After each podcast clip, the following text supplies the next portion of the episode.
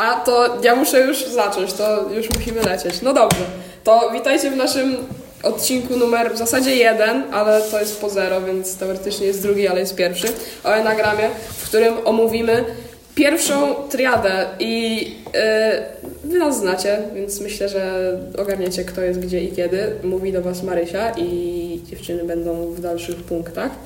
Yy, I tak, czym jest triada i dlaczego enagram jest podzielony na triady i w ogóle o co chodzi. To zasadniczo myślę, że każdy ma jakieś mini matematyczne wykształcenie, wie, że dziewiątka się dzieli na trzy i że to jest trzy. I generalnie no, typów z enagramu jest dziewięć, dlatego że innych w sensie były próby stworzenia innych typów, dziesiątki i tak dalej, nie wiem, ale y, one nie zostały przyjęte, dlatego że najczęściej był to po prostu miks którychś typów z dziewięciu i to po prostu nie przeszło. I tak to działa. Y, a triady są robione w ten sposób, właśnie nie od jedynki, tylko od dwójki i dzisiaj pierwszą triadą, którą omówimy będzie 2, 3, 4, czyli triada albo emocjonalna, albo uczuciowa, albo triada łączona z sercem. I to jest Generalnie jest wiele interpretacji, ale najczęściej jako pierwsza jest właśnie po, pokazywana ta 2, 3, 4. I tak jeszcze co do ogólnych informacji, to drugą triadą byłoby wtedy 5, 6, 7, czyli triada głowy, myśli i tak dalej, czyli ci, ci nerdy, intelektualiści. I potem jest jeszcze triada mm, takich przeczuć, takiego ojej, foreshadowing, E, myślę, że też przewidywania różnych rzeczy i tego, co się czuje w kościach. To jest duży cudzysłów, ale tak bym najlepiej wytłumaczyła i to jest 891. I e, dlaczego te triady się na tyle dzielą, to działa w ten sposób, że wszystkie te typy, które są w jednej triadzie mają bardzo podobne w sensie nie bardzo podobne, ale mają na podobnych płaszczyznach działają w podejmowaniu decyzji przykładowo, e, szczególnie w czasach stresu albo co do swoich emocji. I dzięki temu też często mogą się lepiej zrozumieć i działają podobnie, ale nie tak samo. I mają dużo, dużo różnic, co zaraz wytłumaczą Wam Marysia, Lena, Amelia i zakończymy to komentarzem od Mai. Tak, Dobrze. Okej, okay, więc e, hej, to ja, druga Marysia. E, jeszcze raz, kochani, witamy Was bardzo serdecznie w drugim odcinku naszego podcastu. Nawet nie wiecie, jak się cieszymy, że możemy po raz kolejny spotkać się i chwilkę z Wami porozmawiać. Dlaczego zdecydowałam się opowiedzieć Wam o dwójce? Ponieważ tak naprawdę ten numerek w cudzysłowie mnie określa. I tutaj od razu warto dodać, że to, że jestem dwójką nie oznacza, że jestem w żaden sposób lepsza od trójki, czwórki i tak dalej. E, każdy ma swoje pozytywne i negatywne, charakterystyczne cechy, więc nie oznacza to, że jesteśmy lepsi lub gorsi. Zaczynając. Dwójki są przede wszystkim ciepłe, troskliwe, opiekuńcze, wrażliwe na potrzeby innych. Są osobami, które widzą świat przez pryzmat spraw międzyludzkich i określają się najczęściej przez pomoc drugiej osobie. Chcą być potrzebne i kochane przez wszystkich. Są najbardziej bezinteresownym typem. Traktują wszystkich jako jedną wielką rodzinę. Są spokojne, życzliwe i dobre. Starają się zaspokoić potrzeby innych, przez to bardzo często pomijają siebie i i swój komfort. Czas domagają się czułości i aprobaty, uwielbiają dostawać komplementy i dobre słowo, na przykład, że są w czymś dobre lub coś dobrze zorganizowały, przeprowadziły. Szukają miłości i uznania. Starają się być często niezbędne dla drugiej osoby, starają się być potrzebne pomimo wszystkiego. E, są dobrymi słuchaczami, potrafią wysłać drugą osobę, pomóc, doradzić, a jeżeli nie wiedzą, jak jak doradzić, to po prostu być przy tej osobie, nie oczekując niczego w zamian. Teraz przejdziemy do tych mniej zdrowych dwójek. Mniej zdrowe dwójki nadal poświęcają dużo wagi innym, ale zaczynają tłumić swoje własne potrzeby i przekierowują swoją energię w kierunku dbania o innych, niezależnie od tego, czy ta druga osoba to potrzebuje. Mogą zbytnio identyfikować się z innymi, tracąc sens własnego ja, jednocześnie pokładając nadzieję na, na tym, że ktoś się dostrzeże, doceni i pokocha. E, starają się być, e, starają się poprzez innych zaspokoić swoje własne potrzeby, które wcześniej same odrzuciły. Niezdrowe dwójki uważają pochlebstw do manipulowania innych w nadziei na to, że inni odpowiedzą i docenią wysiłek, jaki dwójka wkłada, aby pomóc drugiej osobie. W tym stadium mogą zacząć obawiać się, że będą porzucone i samotne. Potrzeba dwójek dodawania i pomagania jest tak silna, że w pewnym momencie zaczynają ujawniać się takie ukryte, ukryta cena takiego zachowania i ukazują przy tym egoizm. Te dwójki są już bardzo niezdrowe, bardzo często się same oszukują na temat swoich własnych motywów. Zasłaniają swoje odczucia samolubnej desperacji i agresji. Wizerunkiem altruisty męczennika, któremu ludzie są wiele winni za co, to dla, za co dla nich uczynił. Niestety źle znoszą krytykę i negatywne słowa zbyt często biorą za bardzo do siebie i tłumią przy tym swoje emocje. Teraz przejdziemy do dwójki ze skrzydłem 1, czyli 2V1. To skrzydło daje dwójce nieco uczciwości i emocjonalnej stabilności. Dwójka z tym skrzydłem jest zdrowa, pracuje według swoich zasad, zasad pomagania innym, może się sta starać utrzymać wysokie standardy.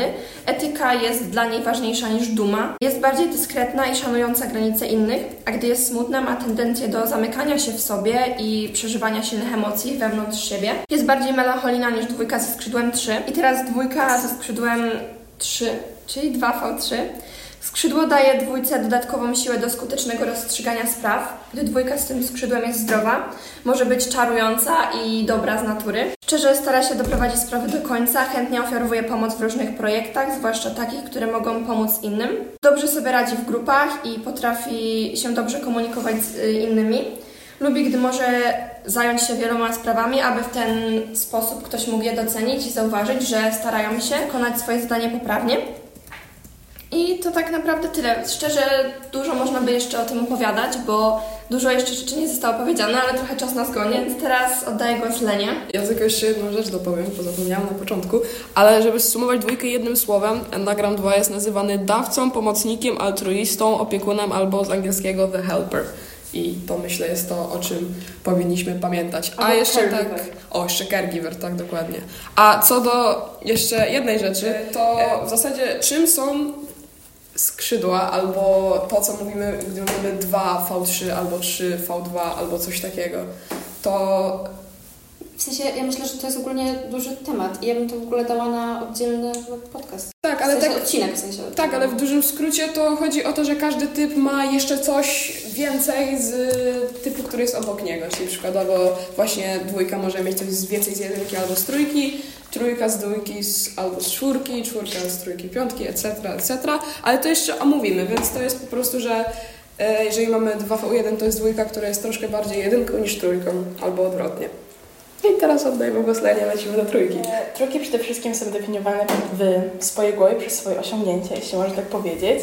Ich cel to pragnienie bycia znaczącym, wyróżniania się. Dla innych, jeżeli inna osoba po prostu spojrzy na taką trójkę, to wydają się pewne siebie, ambitne, idealny pracownik, można powiedzieć, orientowany na cel. Ten cel tak naprawdę jest tylko po to, żeby zadowolić je same. Nie zwracają tak naprawdę uwagi na to, czy innym się to podoba jakoś do końca, tylko liczy się dla nich poprawić swoją samoocenę i po prostu szukają potwierdzenia całej swojej osoby w tych osiągnięciach. Są bardzo skoncentrowane na wizerunku.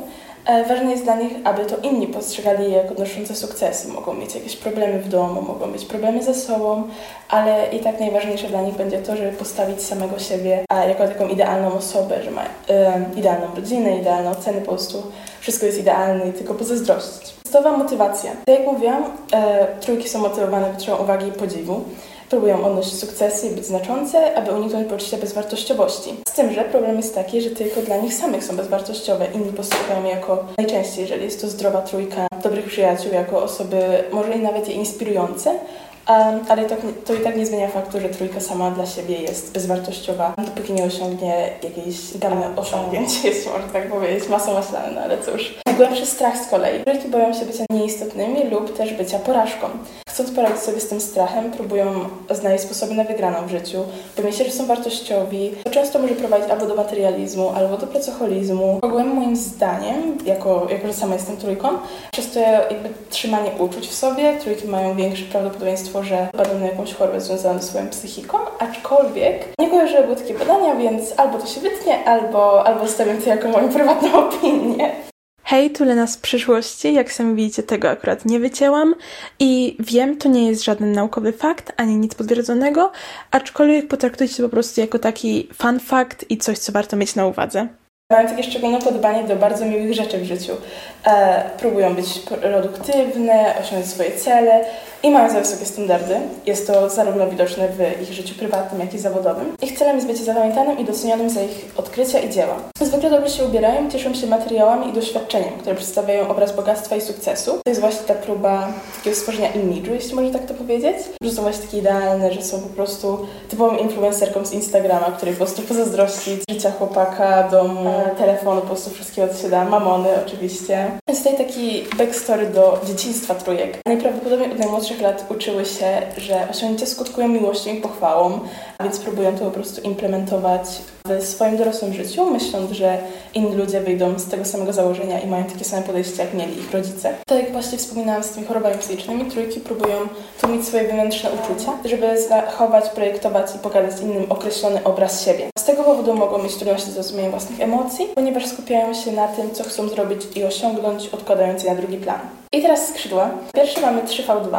3V2 to jest trójka, która również pod wieloma, wieloma względami przypomina typ drugi, jak możemy się domyśleć, o którym właśnie Mary wspomniała. Są towarzyskie, przyjazne, lubią pracę, która służy innym, to jest właśnie to a, nawiązanie do dwójek. Bardzo lubią się bawić, najczęściej są ekstrawertyczne, są takim guru w tworzeniu i utrzymywaniu silnych więzi społecznych. Ten typ rozwija się w zawodach takich jak reklama, PR, planowanie wydarzeń, jakiś taki wedding planner na przykład, ewentualnie rozrywka lub przedsiębiorczość. Z drugiej strony mamy 3V4, o czwórce więcej opowiem Wam zaraz Amelia. Ten typ jest bardziej introwertyczny, w przeciwieństwie do 3V2, poważny, skoncentrowany na pracy niż na zobowiązaniach i związkach społecznych. Skrzydłowe czwórki konsekwentnie pracują nad rozwojem osobistym i sukcesem zawodowym. Ten typ często właśnie z tego powodu można znaleźć w zawodach takich jak prawo, marketing, biznes, ewentualnie polityka i finanse. No i tutaj kwestia zdrowych i niezdrowych. Kiedy trójki są zdrowe, są energiczne, miłe i chętne do pomocy, inspirują innych, pomagają im osiągnąć ich cele. Dzięki naturalnej charyzmie i talentowi są idealnymi liderami.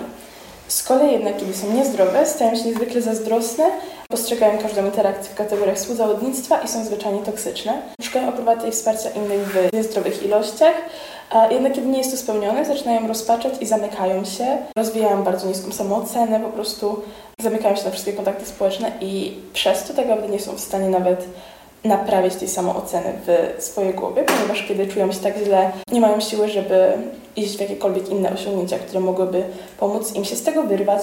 Więc na, to by było na tyle. Mam wrażenie, że to jest najwięcej, w sensie najwięcej z mojego gadania, aczkolwiek tak widzę, jak się cieszycie. E, bardzo domyślam się. Teraz oddaję głos Amelii. Jeszcze muszę znowu się wciąć, jestem Tak. wredna i okropna, No, ale czemu? trójka to jest zdobywca, albo wykonawca, albo the achiever, albo jeszcze znalazłam określenie jak gwiazda. E, a tak poza tym, to po tym odcinku nasi drodzy słuchacze macie krótkie zadanie. Dziewczyny nie zdradziły wam swoich wingów. I myślę, że po tym, co wysłuchaliście, możecie spróbować się zastanowić, potem napisać nam w komentarzu, co sądzicie, która z dziewczyn ma jaki wing do swojego typu enagramu. To jest bardzo dobre. Możesz od razu też powiedzieć o czwórce, o nazwach czwórki. Aha, tak. E, Z tego co pamiętam, to czwórka to jest indywidualista i to się, jest jedyna nazwa, która się najczęściej przewija i myślę, że ją całkiem dobrze określa, ale to jest o wiele głębsze niż... Ja nie wiem, czy mi się wydaje, ale mi się wydaje, że kiedyś um, widziałam nazwę poet. Tak, Też Tak, zapisane jeszcze jest nie? nazwa romantic. twórca, ekscentryk, tragiczny romantyk. ja. Przykre.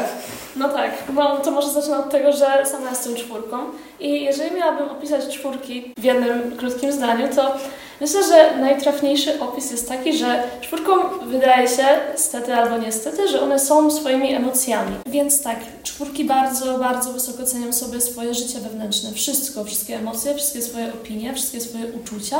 Całe ich życie wewnętrzne jest 5000 razy wyolbrzymiane. Wszystkie takie... Y, Ale będziesz teraz po prostu jechać po swoim Hej, własnym jestem czwórką, to ja. Ja chciałam powiedzieć, że jeżeli mówiliśmy o chorobach psychicznych trójek, Ale chciałam powiedzieć, że mówię, to nie jest tylko negatywna cecha, dlatego że... oczywiście, że nie. Znaczy, dla psychiatrycznych muszą na kimś zarabiać przecież. Przepraszam. Don't be. Okej. Ym, Jeśli chodzi o właśnie to wyolbrzymianie emocji, to macie rację, że jeżeli są to negatywne emocje, one są wyolbrzymiane kilka razy, to to nie jest zbyt dobre. Ale w momencie, kiedy są pozytywne emocje, one też są przeżywane bardziej niż u innych typów i, i czwórki postrzegają całe swoje życie bardziej kolorowo. I mają taki większy insight do siebie i do tego, co one czują. Dlatego to nie zawsze jest coś złego. Ale to jest prawda, że czwórki przez to, że tak bardzo chcą przeżywać te wszystkie emocje, będą szukać ich na siłę, czy są tego świadome, czy nie. I na przykład mogę Wam powiedzieć, że y, czwórki potrafią zrobić coś takiego, że włączą sobie smutną muzykę i mają takie, no teraz będę słuchać smutnej muzyki, będę smutna i jest super. I one mogą, mogą tego nawet nie robić świadomie, ale Favorite pastime. robiłam tak kiedyś. What's your hobby? It's complicated. Ale to ja się muszę sprzeciwić, bo nie znam bardziej, że tak to ujmę, artystycznie wrażliwych osób niż czwórki. Tak. Więc muszę to oddać tutaj, że to jest rzadkie, szczególnie jak się obraca przykładowo w środowiskach, w których większość ludzi jest e, bardziej skupiona na ścisłej analizie No, patrz swoich jak to mówisz, patrz emocji. Tak, na ciebie patrzę. Ścisłej analizie swoich emocji. i- Albo nawet na nie analizie, tylko na wyrzucaniu ich i O, uważaniu, też. że one są po prostu zbędne. To będzie w przyszłym odcinku, będzie triada głowy, zobaczycie, Tak, będzie i jazda. wszystkie typy z tej triady wyrzucają swoje emocje i po prostu depczą je po ziemi i myślą sobie, no dobra, no emocje, no po co mi to? I tak, właśnie do tego dobrze, co mówisz Marysiu, bo czwórki uwielbiają wszystko, co jest związane ze sztuką, wszystkie jakieś, nie wiem, poems, jakieś piosenki, nawet sztukę typu malowanie, ale też y, wyrażanie siebie poprzez swój własny ubiór. To wszystko pasuje bardzo do czwórek, chociaż na przykład ja się z tym tak bardzo nie utożsamiam, ale to dlatego, że to jest jakikolwiek sposób wyrażenia tych swoich emocji w świecie zewnętrznym, czego się zazwyczaj nie robi. I tak, przechodząc jeszcze do innego aspektu tego typu, czwórkom wydaje się, że mają w sobie coś takiego, co sprawia, że one są inne niż pozostali ludzie. I to nie do końca jest zawsze pozytywna rzecz, dlatego że mm, mogą czuć się bardzo odseparowane od reszty świata i czuć się bardzo samotne z tym. Nie wiedzą do końca, co to jest, nie potrafią tego się zidentyfikować, ale wydaje im się, że coś oddziela je od innych ludzi i jest coś, czego im brakuje, czego one nigdy nie będą mieć, czego nie mogą mieć. I po prostu one nigdy nie będą takie jak inni. I to nawet nie jest tak, że czwórki sobie to specjalnie wmawiają. One po prostu się tak czują i one czują się tak całe życie, dopóki nie zdadzą sobie z tego sprawy. Więc tak, jeśli chodzi o zdrowe czwórki i niezdrowe czwórki, albo jeszcze zanim do tego przejdę, to jeszcze bym chciała powiedzieć, że czwórki są indywidualistami, czwórki są bardzo skupione na, że tak powiem, na opisie siebie. Jeżeli podejdziesz do czwórki, to ona jest ci w stanie powiedzieć, no jestem taka, jestem taka, jestem taka, taka nie jestem są w stanie opisać siebie bardzo trafnie, dlatego że są bardzo self-aware i są bardzo samoświadome tego, jakie one są. I bardzo lubią w ogóle takie rzeczy. I tak, czwórki boją się też bycia za łatwo zrozumianym, jakkolwiek to nie brzmi, dlatego że czwórkom wydaje się, że cały świat jest bardzo płytki, przez to, że one odczuwają swoje emocje tak głęboko. Wydaje mi się, że wszyscy ludzie są płytcy, że wszystko dookoła nich jest zbyt po prostu yy, powierzchowne i że one są jedyną rzeczą na tym świecie, która jest głęboka i która jest w stanie przeanalizować wszystko tak dobrze, jak one to robią. Yy, więc jeśli chodzi o niezdrowe czwórki, to one mogą zbyt łatwo pomyśleć sobie, że po prostu one są najlepsze, jeśli chodzi o to analizowanie wszystkiego. Mogą bardzo, bardzo po prostu mieć wygórowane ego, jeśli o to chodzi, ale przez to też mogą bardzo łatwo dać się ponieść swoim emocjom i nie zdawać sobie sprawy, w którym miejscu w ich życiu emocje są potrzebne, a w którym miejscu one są po prostu zbędne. Więc żeby rozwijać się jako czwórka, trzeba nauczyć się, kiedy emocje trzeba wyrzucić do śmietnika, a kiedy emocje tak naprawdę dodają wartość w naszym życiu. I jeżeli nauczymy się rozróżniać te dwa aspekty, i jeżeli nauczymy się albo y, dać prawo żyć naszym emocjom, albo trochę bardziej je zepchnąć mm, na backstage, to wtedy będziemy się rozwijać jako czwórki. A jeśli chodzi o, o, o wings i jeśli chodzi o skrzydła, to mm, myślę, że nie da się do końca opisać, jakie są czwórki ze skrzydłem 3, a jakie czwórki ze skrzydłem 5, dlatego że tutaj chodzi o motywację, więc nie wszystkie czwórki na przykład ze skrzydłem 3 będą takie same pomiędzy sobą.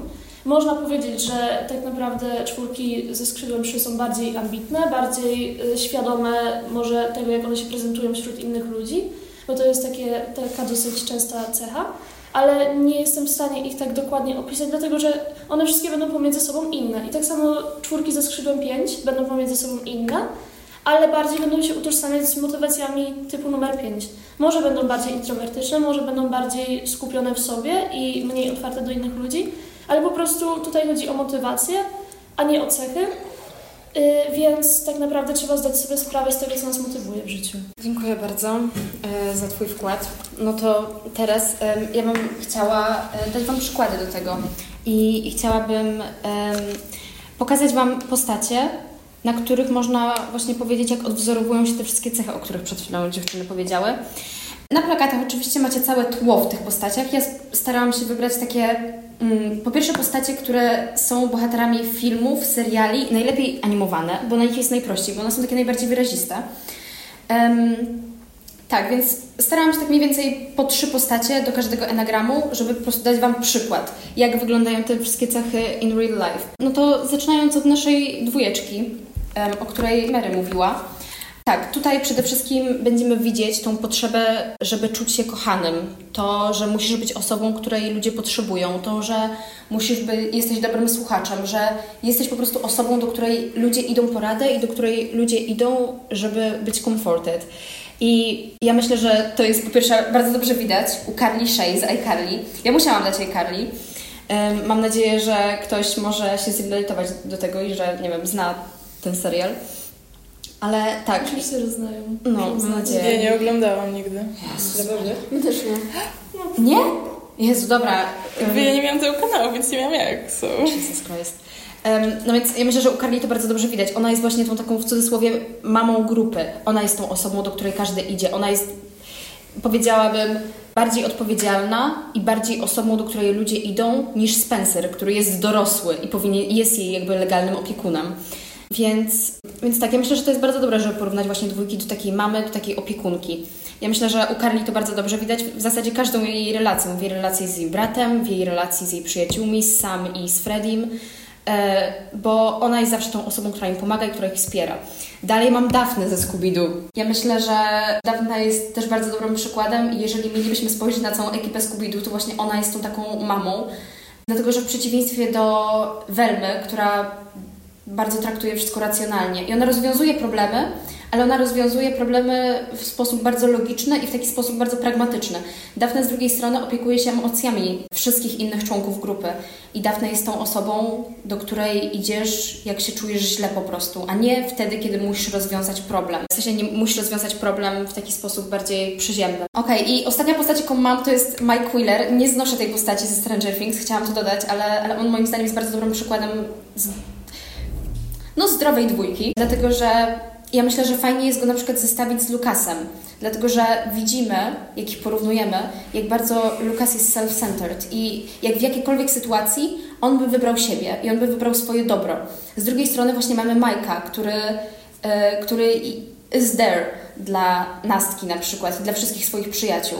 I, I on w sytuacji, gdzie musi wybrać siebie albo innych, wybrałby innych. I to jest właśnie klucz do dwójki. One, one wybiorą innych niż siebie. W sensie to nie znaczy, to nie znaczy tego, że one nigdy nie mają swojego życia, bo im bardziej niezdrowa dwójka, tym właśnie jak Mary powiedziała, tym bardziej nie będzie wybierać siebie. Ale chodzi po prostu o to, że inni stoją, inni ludzie stoją bardzo wysoko w jej liście priorytetów. Dobra, lecimy do trójki. I tutaj myślę, że takim po prostu najlepszym przykładem jest Regina George z Mean Girls, dlatego że tu właśnie mamy, tu właśnie mamy zobrazowanie tego materializmu, o którym Lena mówiła. I mamy zobrazowanie tego, że mm, trójki mają swój cel, mają jakby w swojej głowie obraz, który chcą wykreować i dążą do tego. Najczęściej w sensie dążą po trupach, jeśli są niezdrowe. I tutaj mamy Reginę, która chce mieć jakiś swój obraz u innych, ma swoją jakąś pozycję i ma swoje miejsce w hierarchii społecznej i musi ją utrzymać za wszelką cenę, bo to, jak ludzie ją postrzegają, jest dla niej tak naprawdę najważniejsza. No i tutaj to akurat widzimy poprzez materializm, bo dla niej tym celem jest właśnie ten, te ubrania i pieniądze i to wszystko, nie? Em, dalej mamy Amy Santiago, nie wiem, czy ile osób to zna, ale to jest z Brooklyn Nine-Nine. I tu mamy osobę, która z drugiej strony, który, dla której celem nie jest materializm i nie jest to, żeby inni ją postrzegali jako popularną, tylko dla niej to jest wykształcenie. I dla niej to jest właśnie chęć po prostu, żeby inni ludzie ją postrzegali jako inteligentną, odpowiedzialną, zorganizowaną, no i właśnie wykształconą. I to się na przykład objawia u niej w tym, że ona nigdy nie jest spóźniona, że zawsze robi swoją pracę na 100%. I ona chce, żeby inni ją w ten sposób zawsze postrzegali. Tu też jest zorientowanie na cel, ten cel jest trochę inny. Tu jest zorientowanie bardziej na kompetencje i na takie sukcesy zawodowe. No i ostatni przykład, bardzo podobny do Reginy George, to jest Elle Woods z Legally Blonde. No więc tutaj tak samo mamy to zorientowanie na materializm, mamy to zorientowanie na to, żeby mieć swój wizerunek społeczny, żeby być popularnym, żeby ludzie Cię szanowali. Tylko z drugiej strony e, w, z Elle Woods mamy jeszcze ten taki aspekt, że ona też chce być wykształcona i ona też chce mieć to takie osiągnięcie w cudzysłowie naukowo-zawodowe.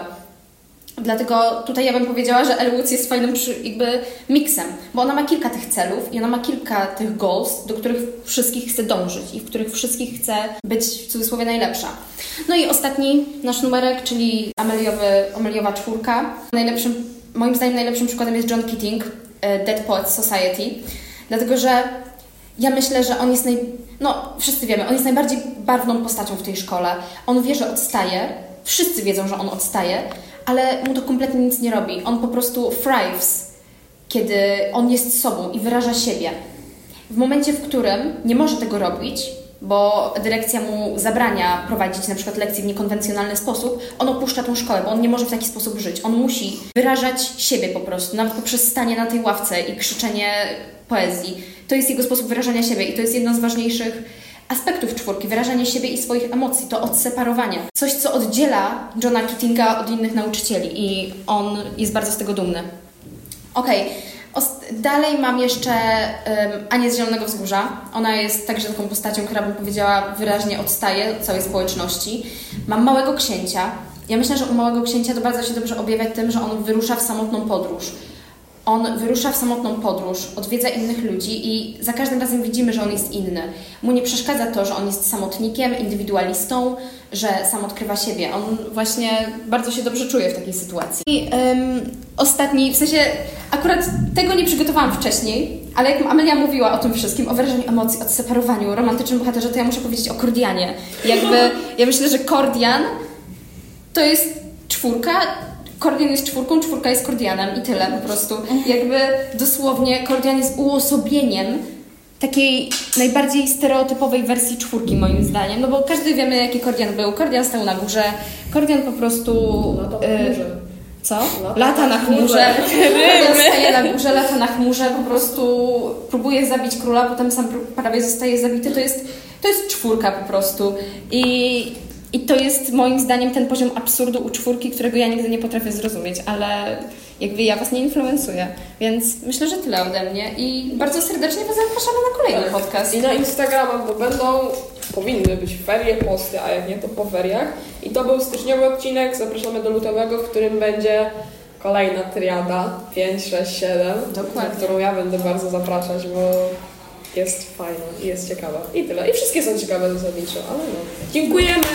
Buziaczki! Kochamy Was!